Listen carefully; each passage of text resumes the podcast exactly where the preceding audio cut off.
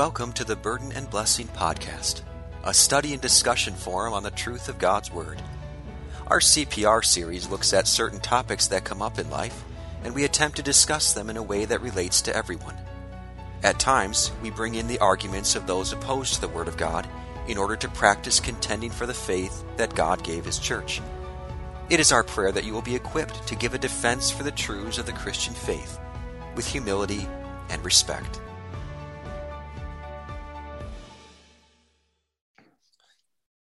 Welcome back to the Burden Blessing Podcast. My name is Pastor Neil Radical. Joining me today is Pastor Mark Tiefel. We are continuing with our Questions Skeptics Ask series. Today we're looking at an important question that I think a lot of people do ask, especially in these days of pandemics and different sicknesses and illnesses and all kinds of different cancers. There's a lot of suffering that's going on in the world. With that suffering, we comes a lot of different questions of God and so, one of these questions we're going to look at today is in contrast to someone who has passed away. And so, the question is, Mark, when someone says to you, he was such a good man, why would God let him suffer like that? My first question for you is, where is that question coming from when someone says that?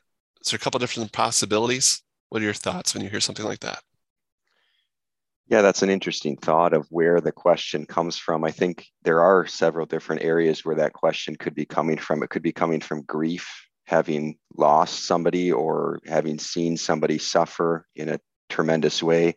Could be coming from anger, um, not understanding or being frustrated with God's plan.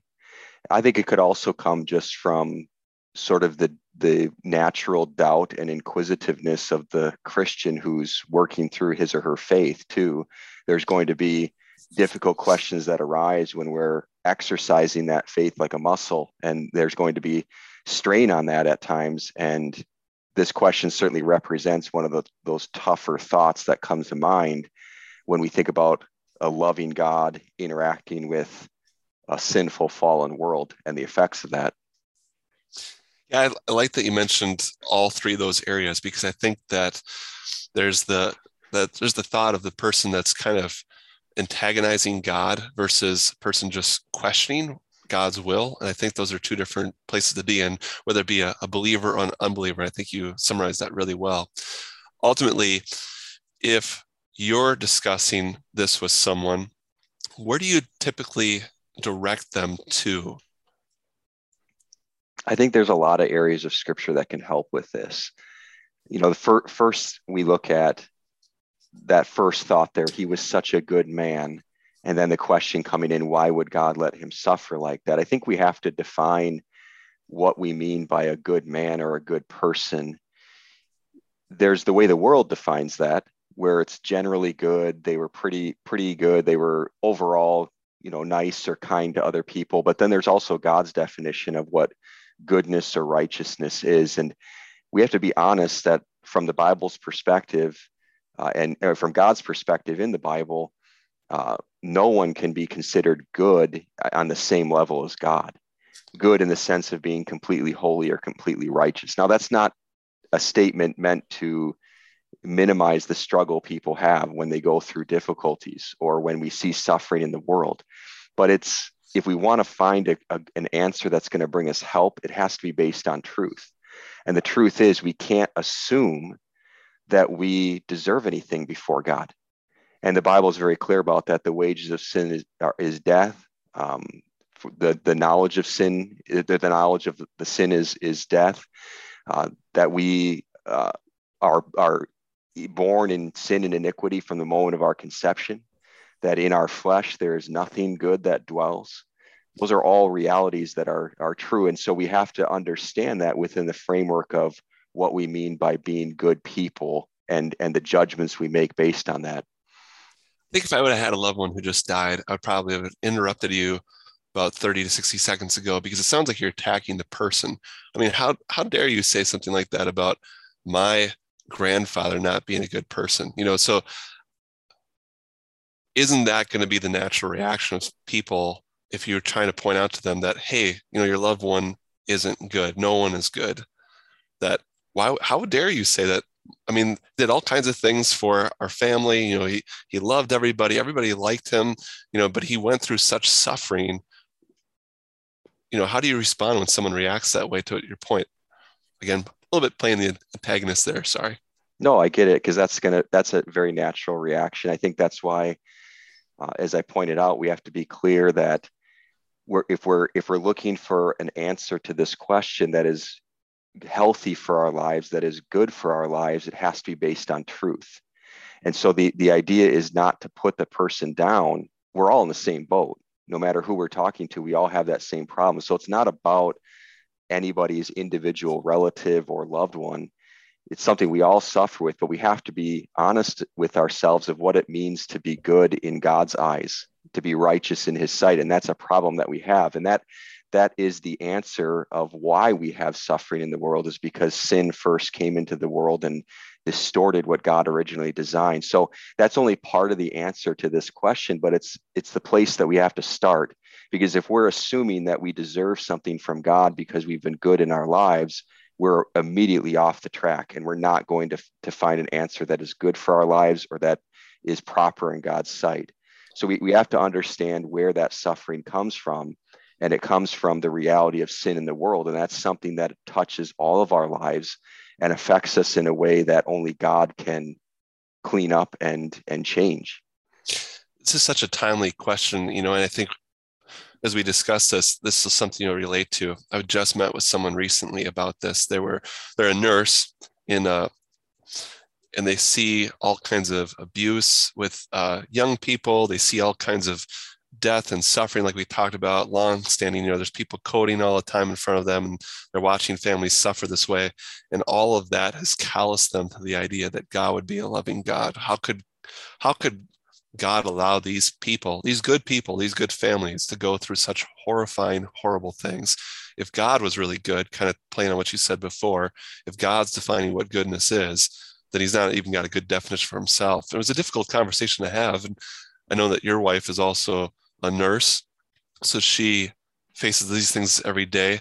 Why the two different perspectives from two different nurses? I think it's it you know it's a tough question to answer uh, not having spoken to that person and seeing what their experiences are but you know each of our lives are within a context of of the events that happen around us and the sense that we make of those things based on our belief and our worldview. And so we're all we're all subjected to evil. We're all subjected to suffering because of our certain vocations or or individual callings maybe more some more than others. You know as pastors we see certain types of things about human behavior and action that other people don't see but there are other callings that would see other sides of that so uh, depending on each of our contexts i think certainly the more you're subjected to that the more difficulty there is in trying to find an answer that reconciles with your faith and what God promises through the Bible. Um, but that doesn't mean that just because a person is subjected to some to more evil or suffering or wickedness, that automatically there's going there's going to be more of an inclination to doubt God. I think you have to each person has to be honest and real about how am I reacting to what God's putting in my life as well.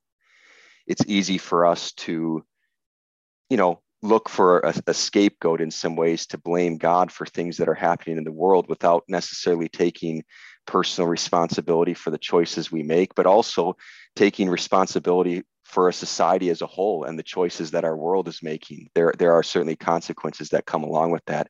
And it's interesting that you bring in the medical realm because I think that the way we react to God with this is similar to how we would react in a medical setting you know, if I go into the doctor's office and I'm extremely overweight and I've got heart problems and I've got problems on my joints and and things like that because of the the lifestyle choices I've made, the, the doctor is going to tell me you need to change some things. You're you're not living in a healthy way. So my reaction to that could be, well, you're just being unloving. You're, you're you don't understand. I, I'm a good person. I I you know this isn't my fault that these things have happened to me. I couldn't control this or I can look at the equation and say, well, what, what personal accountability do I have? And should I listen and take that hard criticism because it could help me later on? And I think spiritually, there's an element of that too, where obviously Jesus calls us calls himself the great physician in the scriptures, where he heals our souls through the gospel message. But part of that healing comes first with the diagnosis of the, the corruption, the rottenness, the decay of sin that we have contributed to as well.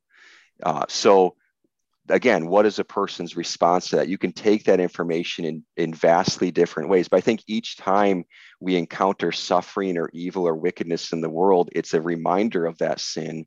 And then there's an opportunity there for us to go in two different directions with our reaction. And I think that's what we see sadly uh, at times is is people react in the in the way that God would not want them to react in. Um, and and that's certainly not going to bring a path of healing for their souls either. I'm wondering how. Let's do something here. I might throw you a curveball a little bit, but what if someone says this to us and we flip this question totally on its head in the sense of if the question is, he was such a good man, why would God let him suffer like that? Another way of approaching that would be, would it be better? Would it be good if God would have taken that man quickly, like instantly, like aneurysm or quick car accident? How would that change the question for the individual? I don't know if it would change the question for the individual because I think it depends on the intent behind the question.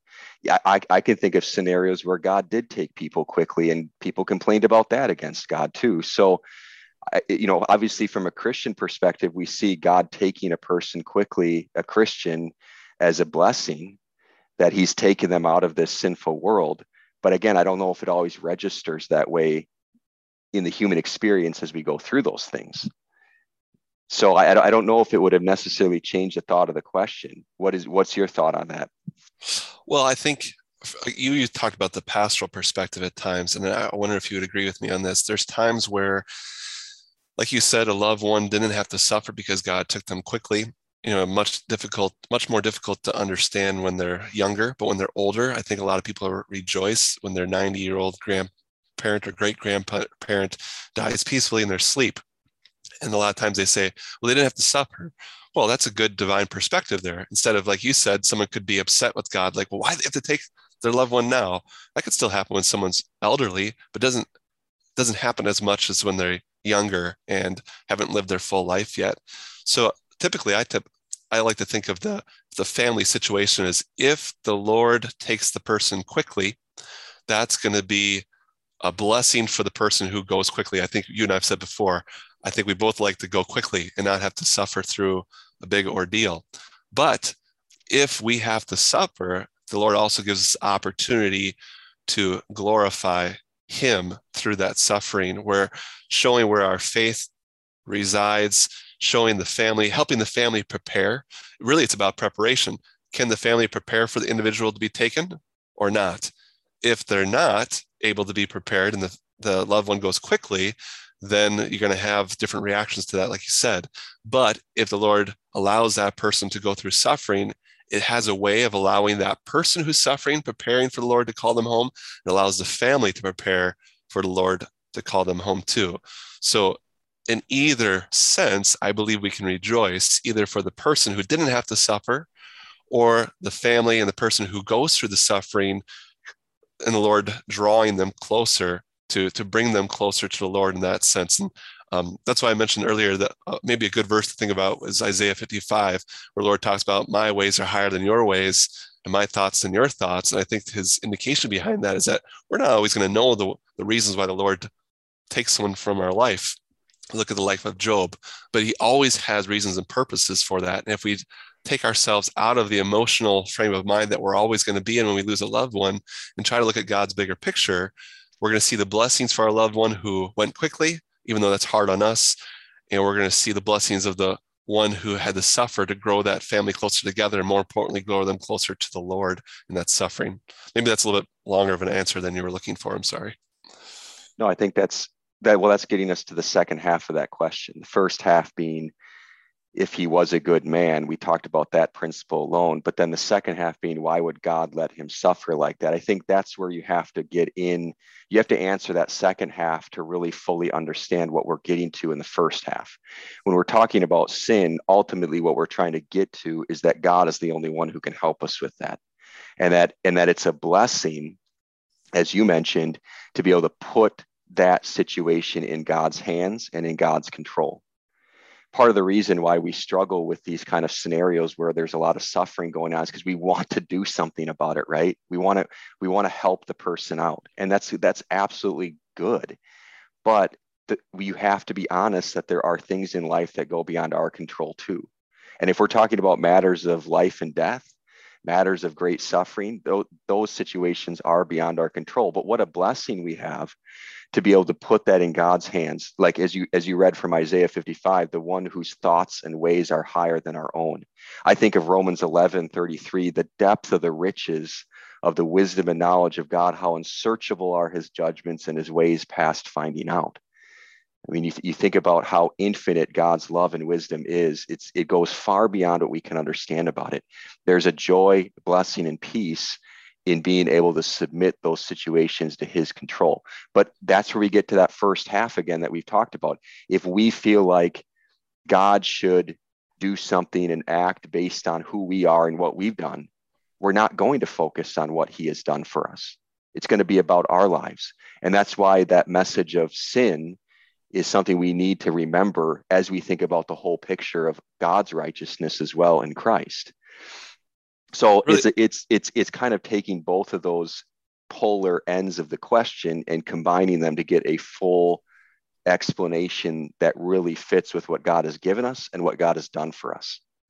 I really liked the way you said that, and I I liked how you emphasized what are we focusing on? Are we focusing in specifically just on our loss? Are we focusing in on what has been gained from the Lord, whether it be faith for those who remain or deliverance for the one who is taken? you know what what is lost versus what what is gained and i love that idea there's a christian telugu poet who says count your blessings instead of your crosses count your gains instead of your losses and it goes on but what i really got from what you said there is how can we look at the two parts of this question and point out what are the blessings what are the benefits that the lord is doing through these moments of suffering whether it be emotionally or physically the lord has a way of drawing the Christian or Christians to himself to find comfort, to find his promises, just like you said. Which leads me to uh, one more point that I think is important for us to make here today. And you can you can inter- interrupt anytime if you have other comments too. But now we're not the ones going through the suffering. And part of this whole exercise is how would we respond to someone saying these kinds of things to us?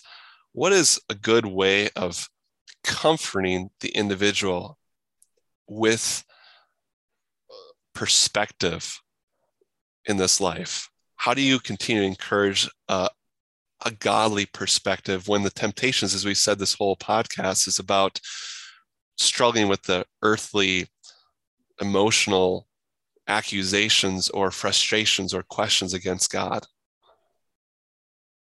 Yeah, excellent thought, because that's ultimately we want to get to. I would you know, I just read from Romans 11. I turned back three chapters, Romans 8. He who did not spare his own son, but delivered him up for us all, how shall he not with him also freely give us all things? Whenever we talk about human suffering, and however we qualify the justices or injustices involved in that, as a, the Christian perspective brings us back to the foot of the cross. As you contemplate suffering, and Christians suffer, it's real. We're not trying to minimize it. We come back to what our Savior went through for us. If we want to, if we want to speculate or or give an answer to how much God cares for us, you see it through Jesus on the cross. He who did not spare his own son, but gave him up for us all, who, by the way, didn't deserve it, rebelled against him, went, walked in the wrong direction, how will he not also freely give us all things through Christ? So God knows we are in his hands. He's our heavenly father. He's our good shepherd. He takes care of us. Uh, and as Romans goes on to say, we're pers- we, we are convinced then that nothing can separate us from the love of God in Christ Jesus because he did not spare his own son because of what Jesus went through and suffered for us. So there again, we don't get there though, Neil, unless we have that perspective by faith the perspective that brings us back to the foot of the cross. It starts with a message of sin, reminds us that you know, the world might call us good people, but we're not in God's eyes as much as we need to be. Well, so we have a need then, and that need is met in Christ Jesus. And, and that's really the best, in my in my opinion, the best answer to that question. I love that answer, Mark. And I think one of my favorite things about this, in my opinion, this is apologetics, giving an answer for the reason for we have the hope we have in us. You brought right back to the hope because you took this question. He was such a good man. Why would God let him suffer like that, despite the place that they're coming from, doubting or questioning God, accusing God, whether it's anger or grief, like you mentioned earlier? You basically boiled that question down to asking the question for everyone how much does God care? I think you would said that so well because ultimately you're pointing them back to the cross. Here's how much God cares. He doesn't want us to suffer in the, the sinful world forever. And so he's going to deliver us from the sinful world and convince us that he's already done that by his payment on the cross and resurrection of the dead. So I love that you brought in Romans 8. I love that you brought it in Romans 11 because it basically points back to the depths of God's love, the depths of his wisdom, the depths of his passion for us and that he's always present with us no matter what we're going through. I like as we go back through all the things that we discussed today, you know, what, what, what have we lost compared to what we've gained through Christ? You know, how his thoughts are so much higher than our own. You know, when we, when we talk about these questions, I really think when people make these statements, it's very important for us to try to really understand where they're coming from and really put it in perspective like you just did. Does God really care? And that really answers so many of the questions that skeptics ask. So I feel like as we keep going through these series, the questions that people are giving out of doubt or accusation are really coming down to why doesn't God seem to care about me? And always, if we go back to the cross, you go back to the gospel like you did, we're going to see that God absolutely cares. And that's why he offered up his son, just like you mentioned. So I like the fact that we started with the idea of focusing on that first half what does a good man actually mean? That brings us back to the cross because none of us are good. What does the second half look at? Why would God allow suffering? God's got a bigger plan. And we see that obviously through his life, death, and resurrection and offering of his son Jesus in our place. And ultimately, no matter where the person's coming from with that grief or loss, that anger at God, it comes back to that Christian faith being tested and that maybe unbeliever questioning the reality is God's does God's promises of the Bible really lead us in the direction of hope or desperation? And ultimately, what we see from the verses that you brought up and that we talked about today, we're always left with hope, not like a fleeting hope, a confident hope. And I think that's what I've really gained from this discussion today. So I, I thank you for this opportunity to discuss these very difficult questions. I think we all can ask or have raised in our hearts. And this has been beneficial for me. Any closing thoughts or comments? Yeah, as you were talking there, I just had thought of an object lesson in, in scripture about this. And maybe this helps kind of condense what we're trying to say. Look at the Apostle Peter. We're talking here about the power of a perspective shaped by faith. Peter, throughout his whole life in the Gospels with Jesus, was constantly turning into himself to trust and was constantly worried about losing Jesus, all the way up to the end that he even told Jesus that he couldn't go to the cross. But it wasn't until Jesus actually left, died, rose, and ascended that Peter became the apostle that we remember him for, the apostle that stood boldly on the cross, that didn't worry about what was going to happen to him, that actually, in terms of our question today, was willing to suffer for the name of Christ, even to the point of being martyred for his faith.